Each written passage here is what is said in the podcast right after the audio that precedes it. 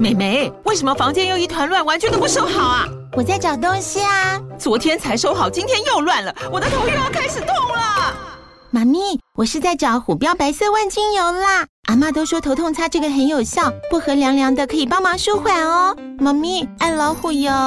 哎呦，今天怎么这么乖呀？很内行哦，还知道要用这瓶百年老字号的。虎标在手，全家神队友。全台各大药局、屈臣氏、康氏美皆有贩售。贵属城自治地零一五七零二号，北市卫药广自治地一一三零四零二三四号。使用前请详阅说明书、警语及注意事项。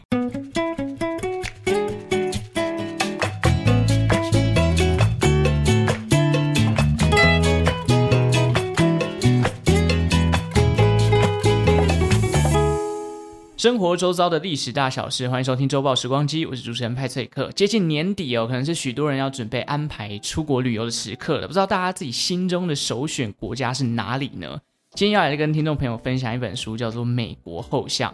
听到美国，我相信大部分人跟他最有关联的，不外乎就是 MLB、NBA、麦当劳之类，就是这些比较大众型的东西，甚至是 Apple 手机哦。但身为国土面积排行老三的美国，它的故事绝对不止如此。那这本书《美国后巷》，它既是一本旅游的攻略书，也是一本开箱美国比较少人会去注意到的冷门路线集。今天很荣幸的就是邀请到了作者本人，同时也是 Podcast 旅行热潮店的主持人 Jerome 来跟我们分享。欢迎主厨 Jerome。耶，Hello，各位听众，大家好，谢谢派翠克，很高兴可以到周报时光机来跟另外一群听众。啊、呃，我不知道有没有人是我们两个节目都听的啦。如果有的话，嗯，你真的很优秀。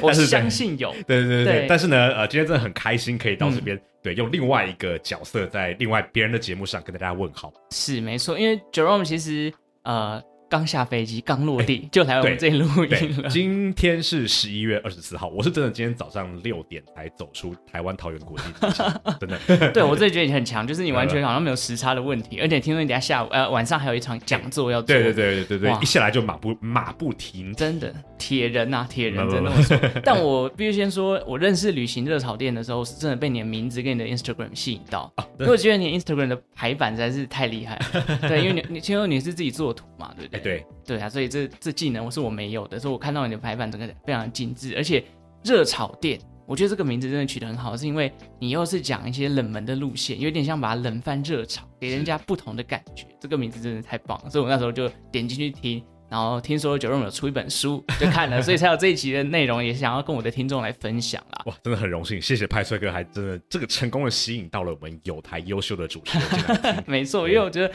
觉得热炒店这个名字太好了。对，但我们先来聊一下《美国后巷》这本书，因为是在今年三月上市的。那我有一个习惯，就是有书的话，我通常不会第一时间就去买，我会先去图书馆借来看看，翻翻看。Uh-huh. 但真的是蛮好看，而且《美国后巷》这本书在台北市立图书馆的这个排序哦，我那时候借的时候大概等了快要两个月。哎、uh-huh.，真的假的？对，你的排序我借的时候，因为会有那个大家可能都借这本书很热门嘛，所以顺位我排到蛮后面的，等了一段时间。整个台北市的台北市立图书馆的系统里面都没有办法生出一本给你。我不知道他是怎么样去安排这个编排，可是通常我一借，如果那本书是没有人在看，就是它是存藏在馆藏里面的话，哦，大概一两天就拿得到了。是，可是你的书呢？我排了两个月。哇，是不是这个表示我们这个台北市的相关主管单位应该多进几本？哎，是是，我也是这么觉得哦。好，如果有人这个有相关管道的话，帮我们去拜托一下，这样。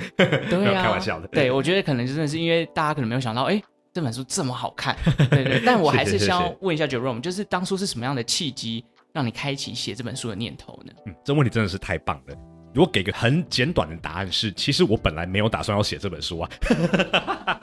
好，这个我这个答案还是要把它稍微讲得更仔细一点。是，简单来说呢，呃，我本来呃就是一个很喜欢创作的人。不管是刚刚派翠克提到的我的那些图啊、地图、图表，我在网络上的贴文，或者是 Podcast，其实这对我来讲都是一种创作的形式。那写书当然也是。所以作为喜欢创作的人，呃，我会想要用各种形式，包括出版一本书去做创作。其实这是很自然的事情。对，对，就是如果可以做，何乐而不为呢？对。但是其实我本来。在我大概疫情开始之前，我本来我旅行的重点，我很爱旅行，但是我旅行的重点都是在美国以外的国家，嗯，因为他都觉得说我对我在美国待个几年了，嗯，对这个地方已经够熟悉了，然后已经开始进入一种就是说，哦，我好想要到美国以外的地方去探索这个世界这样子的感觉。所以那个时候我其实并已经没有那么认真的在美国旅行了。一直到什么时候呢？对，就是 COVID nineteen，对，COVID nineteen 让跨国的旅行变得很困难，对，被封闭起来。那那时候我讲说，好啊，这个老天爷，你竟然要把我困在美国是吧？那我就给你在美国玩到爆，玩到最远、最夸张的那些地方。所以为什么会有什么阿留申群岛啊，或者是阿拉斯加最北边靠近北极海的那个最北边的小镇，还有什么美属维京群岛等等的。这一些其实就是因为好，好吧，如果现在我的我们的游戏规则就是只有美国的话，那我们就去最遥远、最难到而且最特别的美国吧。嗯，对。那这一切事情都发生之后呢，那很荣幸的是说，哎，有出版社找我，可能看到我的创作之后，他认为这个内容呢有潜力被做成一本书。那是从我已经去完的这些旅程里面再把东西整理出来。所以我们可以说，为什么这本关于美国的书会出现呢？其实最关键的就是说，哦，因为我过去几年。呃，完全是因为疫情的关系被困在美国，导致说，哎，我出来的内容就是这一些。然后出版社正好在这这个时候找上我，是，所以算天时地利人和啦，可以这么说，没错。OK，但其实，在 Jerome 的自序里面，你就提到，其实你对于美国旅行，其实不在你原本人生的想象当中。你甚至觉得美国好像，呃，该该该怎么形容？就是有点，反正它跟我的人生好像没有太大的关联。对。不过你后来变成在美国做数位游牧了，对不对？啊、呃，那是我对数位游牧算是在美国，我在有一段时间有进行的事情。那我现在在美国的身份，其实就是一个很普通的上班。哦，是好。那这本书里面真的就像刚刚 Jerome 讲，真的是从南到北，从西到东，美国被他玩透透了。我觉得我也要来谈谈我自己对美国的印象，就像我刚刚前面听到的那些。像像小时候就是吃麦当劳嘛，肯德基就是素食店，是，所以美国对我来讲就是一个炸鸡、薯条、汉堡吃不完的国家。但后来长大，像我现在出社会了，我就开始会去研究美股啊，uh huh. 所以美股啊、标普啊、纳斯达克啊、道琼这些东西，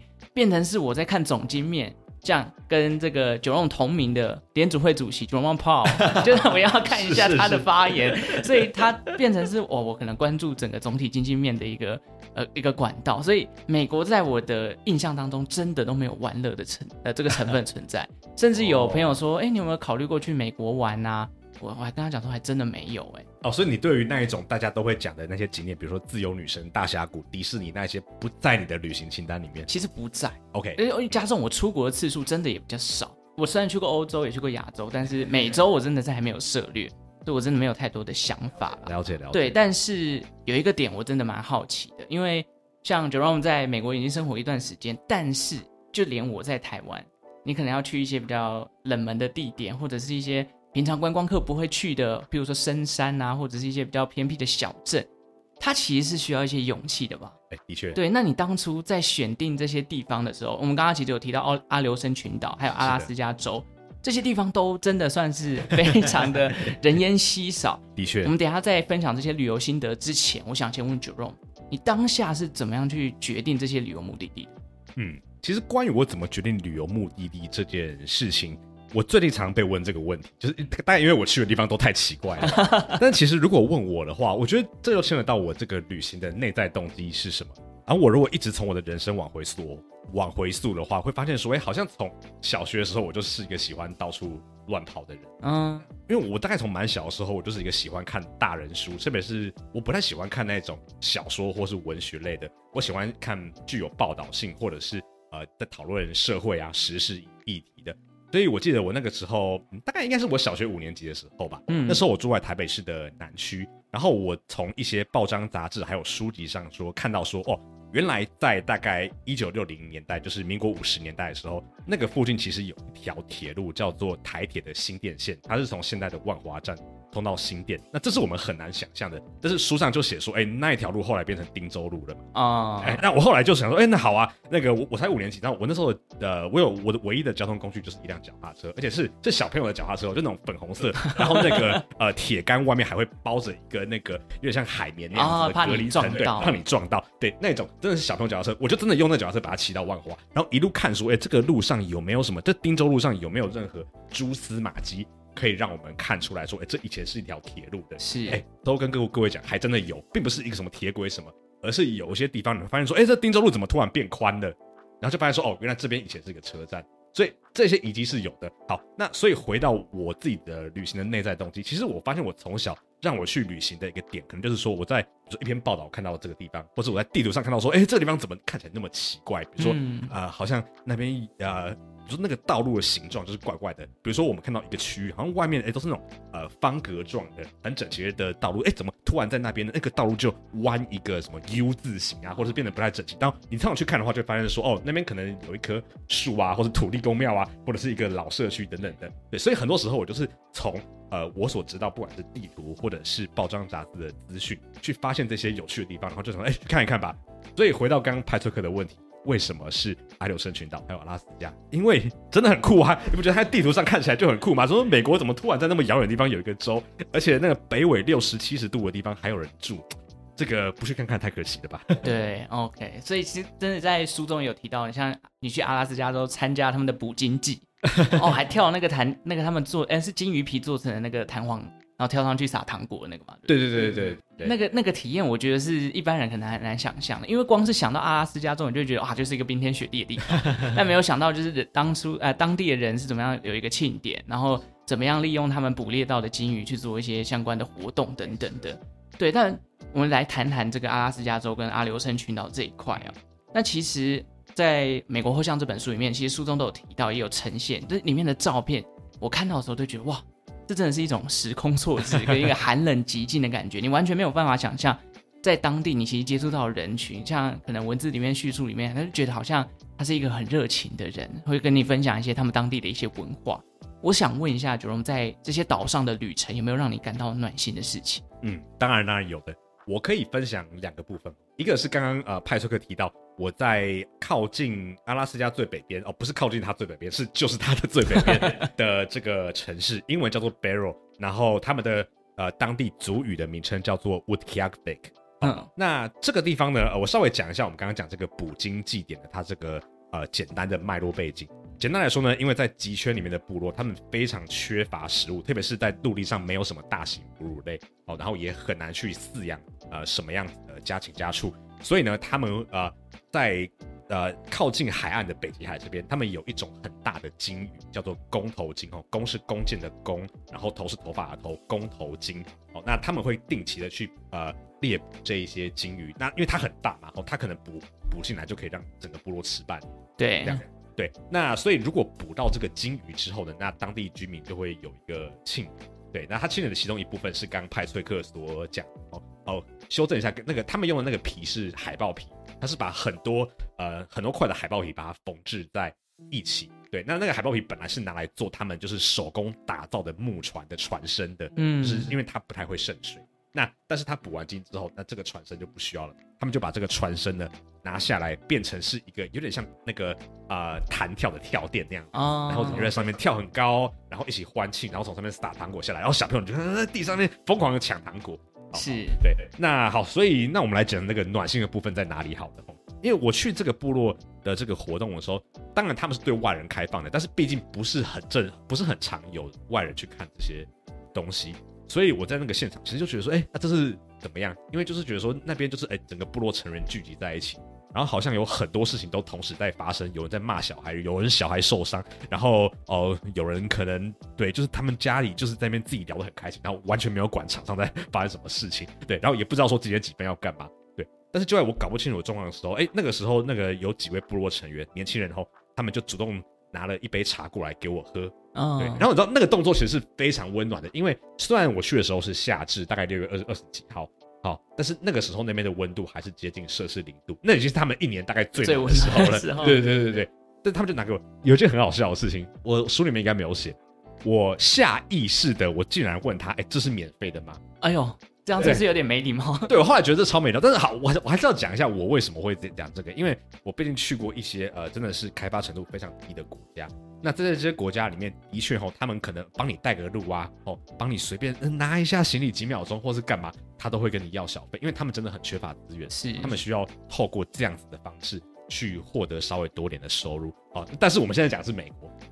对，所以我我后来的确就像派翠克讲的，我还觉得哦天哪，我竟然问了这个问题，这个好像社会性死亡，对对对。但是我后来也理解到说，对，其实这是一个他们在分享的地方。后来他们呃，因为那边。我去的那个时候，有一个他们说他们原住民电视台在做一个访问，嗯，然后他们就有说，哦，we won't turn anyone away，就是我们不会拒绝任何人，只要你愿意来，愿意来，呃，融入这个我们讲大家庭或者这个部落，哎，都是欢迎你哦。只要你人在这里，我们也会把金鱼肉分给你。那我们所煮的这个热腾腾的，他们会准备鹿肉汤这些东西，哎，你也可以吃。那金鱼肉你也会分到，所以我觉得这是这是最暖心的部分。也有可能，所以我我讲了一个我觉得非常不礼貌的话，所以反而让我印象更加深刻。哦，是，所以这是在阿拉斯加州发生的这些事情，对不对？那我想问一个，因为其实你在书中还有提到，你到夏威夷最近，大家可能有看到这个悲剧，就是夏威夷那边贸易岛上面出现大火。那你去的是这个摩洛凯岛，对，你去看了他们那边最大的瀑布，然后有在书中有提到，你跟那边有一个日本的山上人家，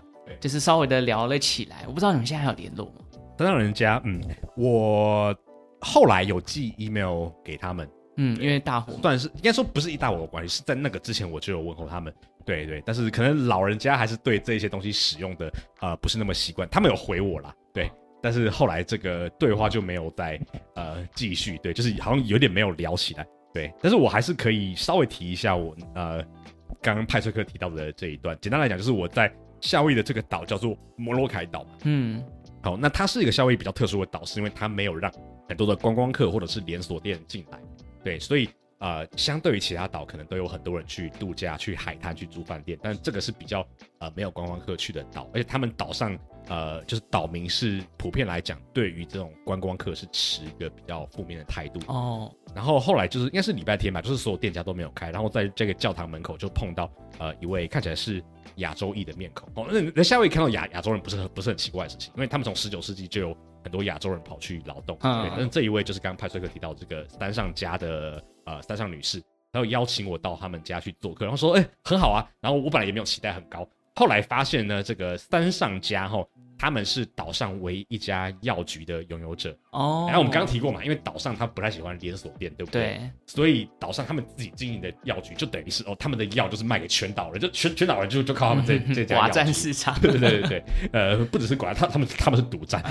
对呀、啊，对，所以就是他们就很慷慨跟我们分享。呃，跟我分享他们的家里面，然后带着我在镇上逛，然后还说，哎、欸，来这个冰淇淋店也是在我们家的土地上来，你要你要点什么口味随便你。哇，好赞哦！对，所以我觉得，但是我觉得最重要的还是说，呃，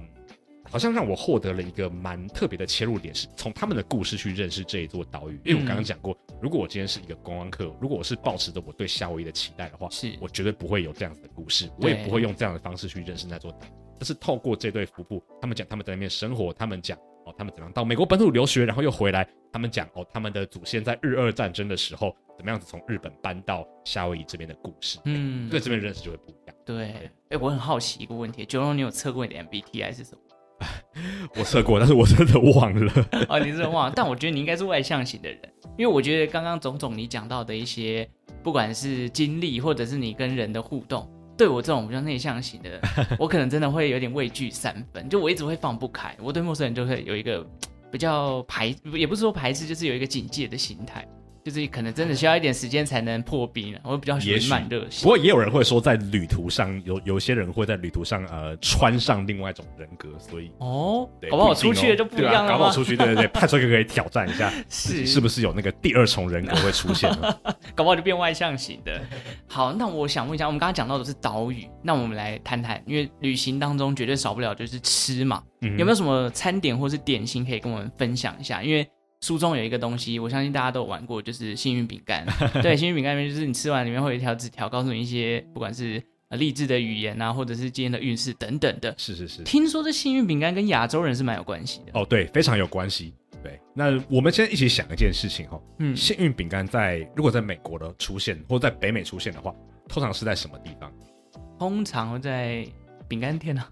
不，通常啦，就是一般人会知道它其实是在中国餐厅。就是如果你在美国的中国餐厅用餐的话，哦、那通常是好，你都吃完了嘛，饭饱酒足，很开心，对不对？好，之后账单来了，他会用一个盘子把账单装在里面，然后呃，按照你那一桌有几个人，放几个幸运饼干在上面。哦、对，这个算是美国它一个结中国餐馆结账的标准流程，所以算是有一点是说，哎，用这个幸运饼干。来，呃，所谓作为你这一餐的一个画上一个完美的句点，我们可以这样讲吗？Oh, okay. 但是我们去找这个幸运饼干的根源，会发现说，哦，它，呃，我们现在所看到的幸运饼干，的确是在呃加州，就是美国加州呃形成它今天这个样貌，就是它是甜甜的，然后里面夹一个呃写英文的签纸这样子。但是我我们如果去追溯它的身世的话，会发现说，哎，它的原型其实是来自日本。嗯，对，中文讲的 stanbei 其实是它是来自日文的煎饼。那日本人就是吃煎饼，这是他们呃本来就有的这个食呃饮食文化的一部分。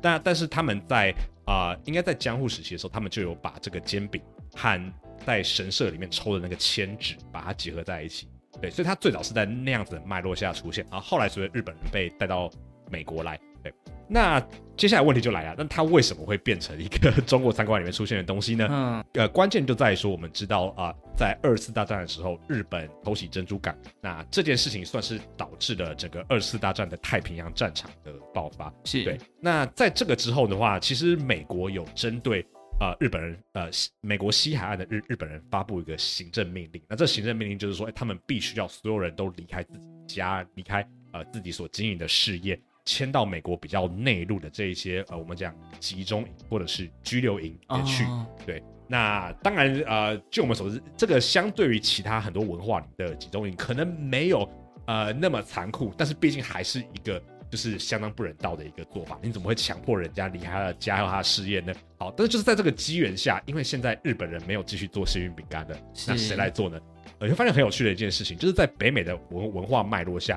有的时候，好，今天只是一家店，比如说一个日本料理店，本来是日本人所有，他如果没有办法进继续经营的话，嗯，啊、呃，有可能就是韩国人来帮他经营，或是中国人来帮他经营，还是亚洲人来经营的，对，因为毕竟文化上还是相对比较接近点，就是我们讲这种汉字文化圈的连接。那所以就是在这个时间点呢，变成是中国人做幸运饼干哦，对，那再加上说在那个之后呢，算旧金山啊、呃，整个中国城变成一个旧金山非常受呃。美国人关注的一个地方，那他们就觉得说，哎、欸，这个可以作为他们的一个卖点，然 后这个幸运饼干作为一个呃一个中餐的收尾，所以就是在这样的情况下。才导致说，哎，幸运饼干变成是一个和亚洲有关，但是你要说它是中国吗？还是日本呢、啊？还是一个在美国的东西呢？哎，其实都是，嗯，对，所以它是在一个非常特别的脉络下所形成的东西。是，所以刚好就是不同时代不同人来经营，但它就是一直在延续的这个东西。是的。OK，好，因为我也没有去过旧金山吃过，也许在下一次我去那边旅游，真的要到中国餐馆吃一下。等我收到幸运饼干的时候，我就知道这到底是什么样的一个来历了啦。是是是。那好，我也想来跟九龙聊一聊，就是刚刚有提到你在这个汀州路上面的新店线，看你从小喜欢就很喜欢铁路旅游的感觉。是。那有一个比较特别的，就是因为在台湾哦，台湾岛就是顶多就是三四百公里啊，对，从南到北顶多就这么长。可是在美国，美国这么大，像我刚刚讲，国土面积排行老三。这个有一个比较特别的体验，就是卧铺列车这件事情。欸、是，对，你在书中也有提到，你一路从美东搭到美西，嗯，那也是从大西洋到太平洋这一段距离非常的长，你可能要过夜。可不可以稍微帮我们开箱一下，你在书中提到这条西南酋长号的铁路上，这个旅程的过程，可不可以跟我们分享一下？好，没有问题。先先稍微讲一下这个西南酋长号，它的路线是从。呃，芝加哥一路到洛杉矶，哦，那这个距离的话，它表定的行车时间，我记得大概是四十五个小时，哦，对，就等于是你如果第一天，我记得第一天是呃下午大概三点左右下上车的话，哎，那你中间到的时候大概是再扣掉时差的话，大概大概是洛杉矶早上的大概九点十点，对，那这一趟列车的这个旅旅程的话，呃，我们从外面的东西和里面的东西来讲，外面东西就是指风景的部分，那里面东西就是我在车上的体验。那外面的话，你如果从芝加哥出发的话，芝加哥算是整个美国大呃这个北美铁路路网的算是一个枢纽所在。是，你如果把那个美北北美的铁路的地图拿出来，你发现说哇，所有铁路都可以通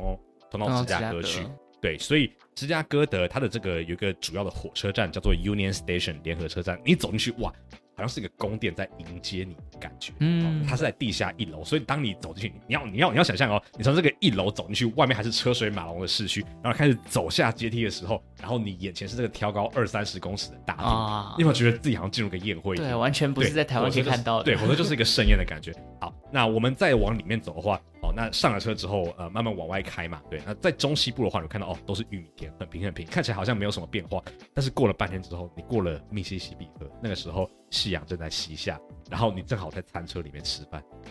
哇，不得了！那个河上波光粼粼，哦，那个列车的服务员也会很贴心的告诉你，哎，我们现在正在通过密西西比河哦，哦，要看，这个，对，这个北美的母星之河。好，然后接下来呢，哎，你会发现说，你火车一直往前开嘛，然后，你睡一觉起来，你会发现说，哎，这个草越来越短哦，本来可能还是种玉米的，后来慢慢变成牧牧场了，嗯，然后草也也越也越来越黄，那个植被也越来越稀疏，哦，就你可以看到这种连续，然后不断慢慢逐渐变化的这种气候啊，还有这种植物的样貌。好，那接下来你到了这个落基山脉的尾端，哎，看到可以看到一些比较高海拔的这些岩石啊，还有树木，然后也会看到一些呃，当地有一种呃，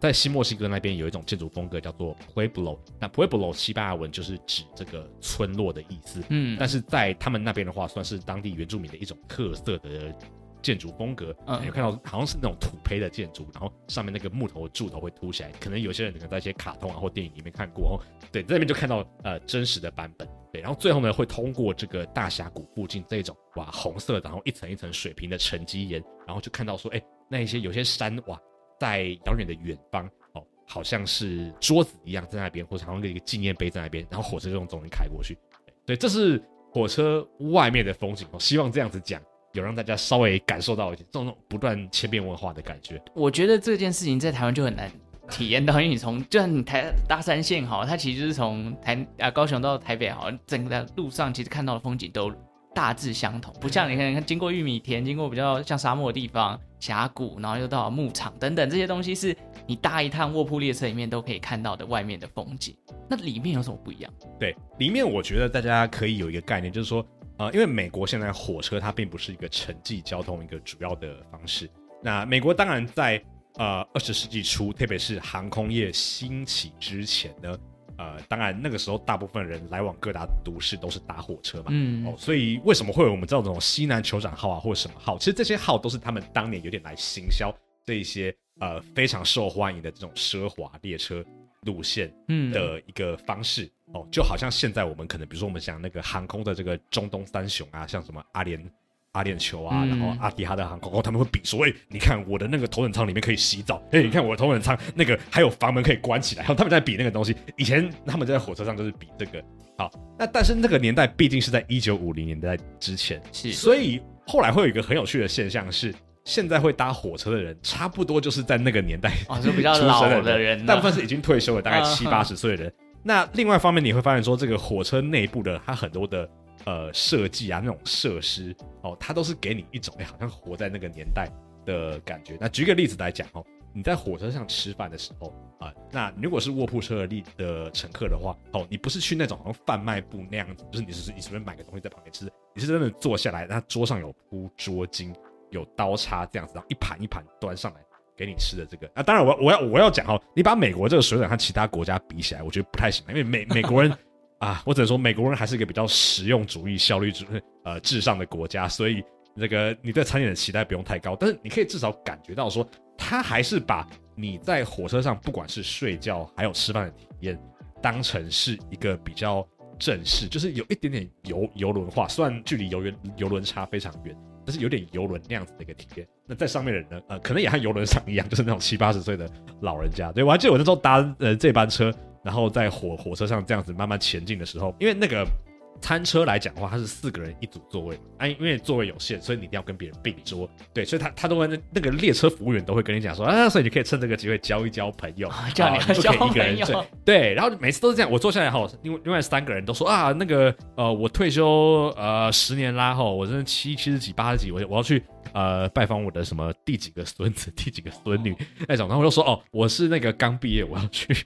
上任务，因为我说我说搭那一班车正好是我要。搬家去那个呃，我硕士班毕业，然后要去做我第一份工作的时候，所以就是其实一个强烈的对比，哇，这个呃五六十年之隔的这个年龄差，但是也是非常有趣。所以我觉得在火车上的亮点，算是说你去体验说，哎，五六零年代人是怎么旅行的，还有在这个火车上实际的和这些就是出生在五六零年代的人去接触，就和他们聊天，也是蛮有意思的。哦，是。哎，我这样我就很好奇，你接触到这些比较年长的美国人，跟现在新一代的美国人，你觉得有落差吗？在跟他们聊天的过程，你会不会觉得他们的，就像我们会讲台湾年轻人跟台湾老一辈的，可能思想上会有不同？美国有这样的现象？其实很明显啊，像我们通常会把五六零年年代出生的这一群人叫做 Boomer 哦，所以呃 Boomer 他意思就是指说在战后美国这种经济高度成快速成长期所出生的人。哎，那你可以把它想象就有点对应到，比如说台湾一九七零年代、民国六十年代那个时候经历过那个时代的人，哦，他们经历过那种台湾啊。经济奇迹，然后经济快速成长起飞，好像你只要有努力，就一定会有回报。这种，那当然过了那个年代人的话，就会有，比如说有经历过那种，比如说呃七零年代那种嬉皮文化，或者是民权运动的年代，或说到现在更现在的这一种所谓呃网络时代的人。所以其实我觉得他这种年龄差，其实和台湾一样是会有的，只是说台那个美国他们经历那个经济快速成长的时时代是更比台湾还要再早二三十年的，是对。那所以说，哎，这一种呃代和代之间的这个距离，我觉得会蛮，当然那个差距是有的，但是另外一方面你也知道说，在美国文化里面的话，他们。呃，有些年年轻人可能有办法，就他们文化里面那种辈分啊、呃、之间的那个鸿沟没有那么明显，甚至他可能叫他的就是爷爷奶奶会用名字，就是直呼其名，哦、对，所以他也不见得是一个无法跨越的鸿沟，在他们的文化有一些方式可以去跨越。是哦，这个就很有趣，因为这就真的是要。在当地生活才能够感受到的一种文化体验，因为像我们可能在台湾真的没有办法去想象说，哎、欸，我要叫我爷爷直接叫全名，然后被我，然后被我爸打 都有可能哦。好，那我想今天讲了很多美国后巷的内容，当然在这个部分啊、书中有非常多非经典款的旅游路线，今天提到的只是大概不到三分之一的内容哦。但是我想问九任，如果今天真的要推荐听众去追随你的一个旅行方式，或者说有人就想跟你一样。我就不想走大众观光路线，我想要走一个比较冷门的，然后去挖掘一些背后不为人知的故事。美国的冷门路线当中，这些你经历过的区域，哪一个会是你的首选？推荐给我们的听众。我自己呢，会想要推荐美国的东南方这个地方给各位听众。那我先稍微讲一下它和其他地方的相对位置。一般我们去美国东岸呢，会集中在两个区域，一个是东北。那东北的话，城市就是波士顿。纽约、费城还有华盛顿特区，那这几个算是，因为他们距离也不远，而且交通很方便，所以大部分人会把它这样一路玩下来。这是呃，那它也是美国算是整个历史、经济、文化重要性最高的一个区域。是。那另外一个大概就是佛罗里达，因为佛罗里达有迪士尼乐园，然后也是有呃，算是天气比较好哦，它的气候跟台湾很像，嗯、然后也是美国人喜欢去度假或者是去置产的地方。是。所以在这两个算是美国东岸。比较大家容易注意到的地方，嗯、那我想推荐的东南方其实就是在这两个地方之间的。好，那它大概包含了维吉尼亚州、北卡罗来纳州、南卡罗来纳州、乔治亚州，还有佛罗里达州的最北边，大概这五个州的部分。嗯、好，那这边为什么要推荐呢？我大概讲几个我觉得很酷的点，让给各位参考。第一个是呢，呃，其实美国最早在我们讲呃英国建立北美十三个殖民地的时候，哦，它不是只有在东北哦，其实我刚刚讲的这几个州，一路到乔治亚州都。包含在那个时候的十三那个殖民地里面，是，所以那边其实有一些就是十六世纪就已经存在的城市。嗯，那你可以去比较说，哎，相对于像波士顿啊，或者是费城那种比较偏东北一点的城市，更南方的那些古城，它的风味又不太一样。嗯，反正它这种港埠还有那种十六呃十七世十六世纪风世纪风情。还是很强的，嗯，对，然后再来是说，哎，这些地方在美国南北战争的时候，它其实是呃许多重要历史事件上演的地方，很多重要的战役啊，或者是说像那个时候南方的这个呃，就是那时候美国分分裂成南北两个阵营嘛，那南方阵营它的首都就在维吉尼亚州中间的这个 Richmond 这个城市，所以它也有很多关于南北战争的历史，我觉得是可以稍微去看一下的。然后再来就是说，呃，其实美国整个我们知道说所谓。经历过所谓黑奴的时代，啊，那其实当初对于黑奴在产业里面最需要黑奴的这一些呃地区，其实就是在东南方这边。他们当时候呃主要出产棉花，需要很多这些劳劳动力来开采，呃不是不是开采棉棉棉花，为什么说开采的呢？好，来采收棉花。是，那所以在呃这边的话，你可以看到在当时呢，呃奴隶他们这些奴隶船怎么样进入我们刚刚讲这些古老的城市港口嘛，对，然后看到看到当地的奴隶市场。还有当地这些呃黑人他们过去生活的地方，你会更了解过去这个黑奴的历史。那最后呢，就是南方这边呢，它很呃，因为它这个经济形态关系，它有很多这种哇很大的庄园哦，可能那个里面就是哇一个白人的家人，然后下面哇有很多人为他劳动。哦、那虽然说这个现在看起来是一个很强烈的社会不平等，但是另外一方面呢，它也让这个南方庄园哦看起来非常的壮观。那也是很多人去的时候会去看这些哇里面漂亮的植物啊，或者是精致的建筑。那我觉得这一些呃，算是说，其实，在一一些美国的主流媒体上面也是看得到，但它毕竟不像我们刚刚讲比如东北方啊，或者佛罗里达，那么容易大家会去到，是，所以我反而觉得说，哎，这一个区块其实是大家可以去留意的。哦，我我觉得这个很酷，就是它呃，Jerome 的形容像是有一种人文旅游的感觉，因为你看到的是很多的历史脉络跟当地的一些庄园。我觉得庄园这件事情在台湾应该是很难见到，对，你要看到有人就是有一个非常大的地方，然后很多人在里面帮他做事情，帮他做劳动。我觉得这个台湾应该是看不到。对，但呃，这本书其实出今年三月出版，但是过程当中都是在 COVID 的期间，Jerome 去一路一路算是累积出来的作品。嗯，那现在已经疫后解封了，我想问一下，除了美国后巷的内容之外，Jerome 旅居美国有好几年的时间了嘛？有没有哪些是让你印象深刻的回忆故事是没有在书中出现的？哦，超多啊！好，我讲一个就好。嗯，我有一次去一个地方旅游，大概是二零一四年的时候。哦，那在呃美国西岸的呃俄勒冈州，它的最大的城市叫做波特兰。嗯、波特兰旁边有一条河叫做哥伦比亚河。那哥伦比亚河这个哇，这个呃河边它有一段算是一个峡谷，非常的壮观。它不是像泰鲁格那一种比较窄的峡谷，它是很宽阔。哦，但是两边的山势同样也是非常挺拔，然后那个，所以两边的河流啊，就是它往那个山峡，它往这个峡谷里面流的时候，就会形成连续好几道的瀑布，哦，所以那个地方算是一个，那是是蛮知名的一个所谓的景观公路哦，大家需要去开车过去看这些瀑布。那我记得我那时候，因为然后那个地方常常常常在下雨，就是特别是呃。大约大概四月之前的话，就是常去对面的印象就是哦，总是呃雾蒙蒙的啊，然后天有点灰灰的这样，嗯、就有点阴郁的感觉。然后我记得我第一次去那边的时候，啊、呃，那时候算是对，就是整个人状态不太好了，哦，感情上碰到一些挫折这样子，哦、对，然后就觉得说哇，这边的景象真符合我当下的心情。是，但我走了走，我就去看一个瀑布的时候，碰到一个应该算是大，我们算是大婶好了，嗯，算是有一点年纪的阿姨这样子。哦，那他就很莫名其妙跟我聊起来，他说，然后他就跟我提到说，哦，这个是他和他的所谓 important other 这个重要他人，或者是他的，应该就是指他的伴侣，然后嗯，过去所来的地方。嗯、那我当然不知道他的伴侣后来怎么的，不知道是过世了还是哎其他发生什么事情呢？然后他一边看着那个景观，一边说，It was really beautiful，就是哇，这个是一个很美丽的回忆。就虽然说他的伴侣已经不在那里了，但是他回到他这个曾经和伴侣来的地方。他说这是一个呃很美的回忆，但那个时候其实我听的不是很懂，因为我那时候我那时候心情不好嘛。我记得我那时候心情不好到 有一，反正我在某我那趟那那趟旅程的时候，有一个地方我在开车的时候，然后我已经超速了，后面警车一直跟着我，然后我大概被他跟了好几分钟之后，我才发现哦，原来警车还跟着我，就是你知道我那时候心情有多差啊。但是呢，哎，那个时候我不懂，但是我后来我有机会第二次、第三次再到那个场景去看的时候，哎。我就稍微懂了，就是哎、欸，有的时候，我觉得当你在一个地方住比较久或去过比较多次之后，可能随着你的心境，那个地方对你的意义会有一点变化。嗯、可能你刚开始去的时候，哦，那个是你一个很好没回忆的地方，然后后来可能你人生有一些转变，或者是失去了一些重要的人了之后，哎、欸，那个地方又变成一个禁地，就是觉得哦，看到就很可怕，会想起不不好的回忆。但是你再去的时候，又有可能哎、欸，过了几年你疗愈了，或是你重新接纳当时的自己，但它又有另外一个不同的意义在那里。所以我会觉得说，哎，这样子旅旅行来旅行去，其实慢慢的哦，就是我像美国很多地方，就像我刚刚讲的这个回忆一样，嗯、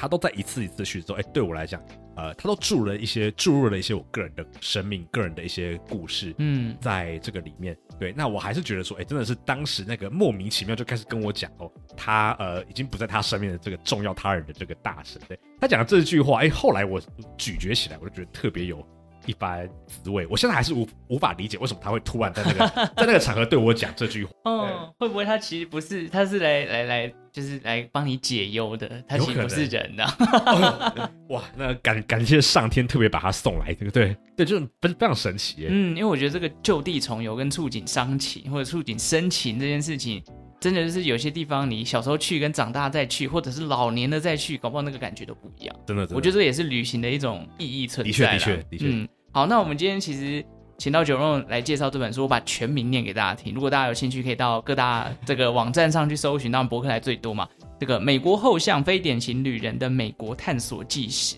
这一块，如果大家有兴趣，欢迎来支持 Jerome 的作品。那这一集的最后呢，那我跟 Jerome 也会各自送出一本书，就是来大家来抽奖。只要到这个周报时光机的 Instagram，详细的抽奖方式呢，我会再写在相关的这个贴文里面，大家可以去参考。你就有机会可以抽回这本《美国后巷》，真的非常好看，因为真的是颠覆你对于美国这个国家的一些印象，还有多了很多你在旅游过过程当中会认识到的背景，九荣都已经写给你听了。如果你哪天真的有机会去走一些这些路线，有九荣帮你稍微的导览跟介绍之后，我相信旅行起来一定会有更不一样的风味。那今天非常谢谢九荣的分享哇，非常谢谢派翠克，刚刚被你这样吹捧一番的，我都有点想要去买那本书。再再再再来一本，帮自己买十本。好，那非常谢谢大家，我也会把旅行热炒店的 podcast 连接放在这一篇的资讯栏，相信大家很多听众应该都认识了。我觉得，因为很奇怪的是 Apple Podcast 会把你的节目。就推荐在这个听众还有订阅的节目下面就有旅行热炒店。你说那个有听周报时光机？对对对，所以我相信应该是有很多听众是我们两个节目都有订阅的。太好了！当然，如果你今天只有订阅周报时光机，还没有订阅旅行热潮店的话，也欢迎来这个订阅旅行热潮店 听起来。谢谢谢谢。因为其实除了美国以外，九荣也分享很多世界各地不同国家的一些冷门路线。好，那我们今天这集就到这边了。五星好评送出来，把节目分享出去。最后感谢正在收听的你，为我创造了一次历史的收听记录。我们谢谢九荣。谢谢派帅克，谢谢各位。OK，拜拜，拜拜。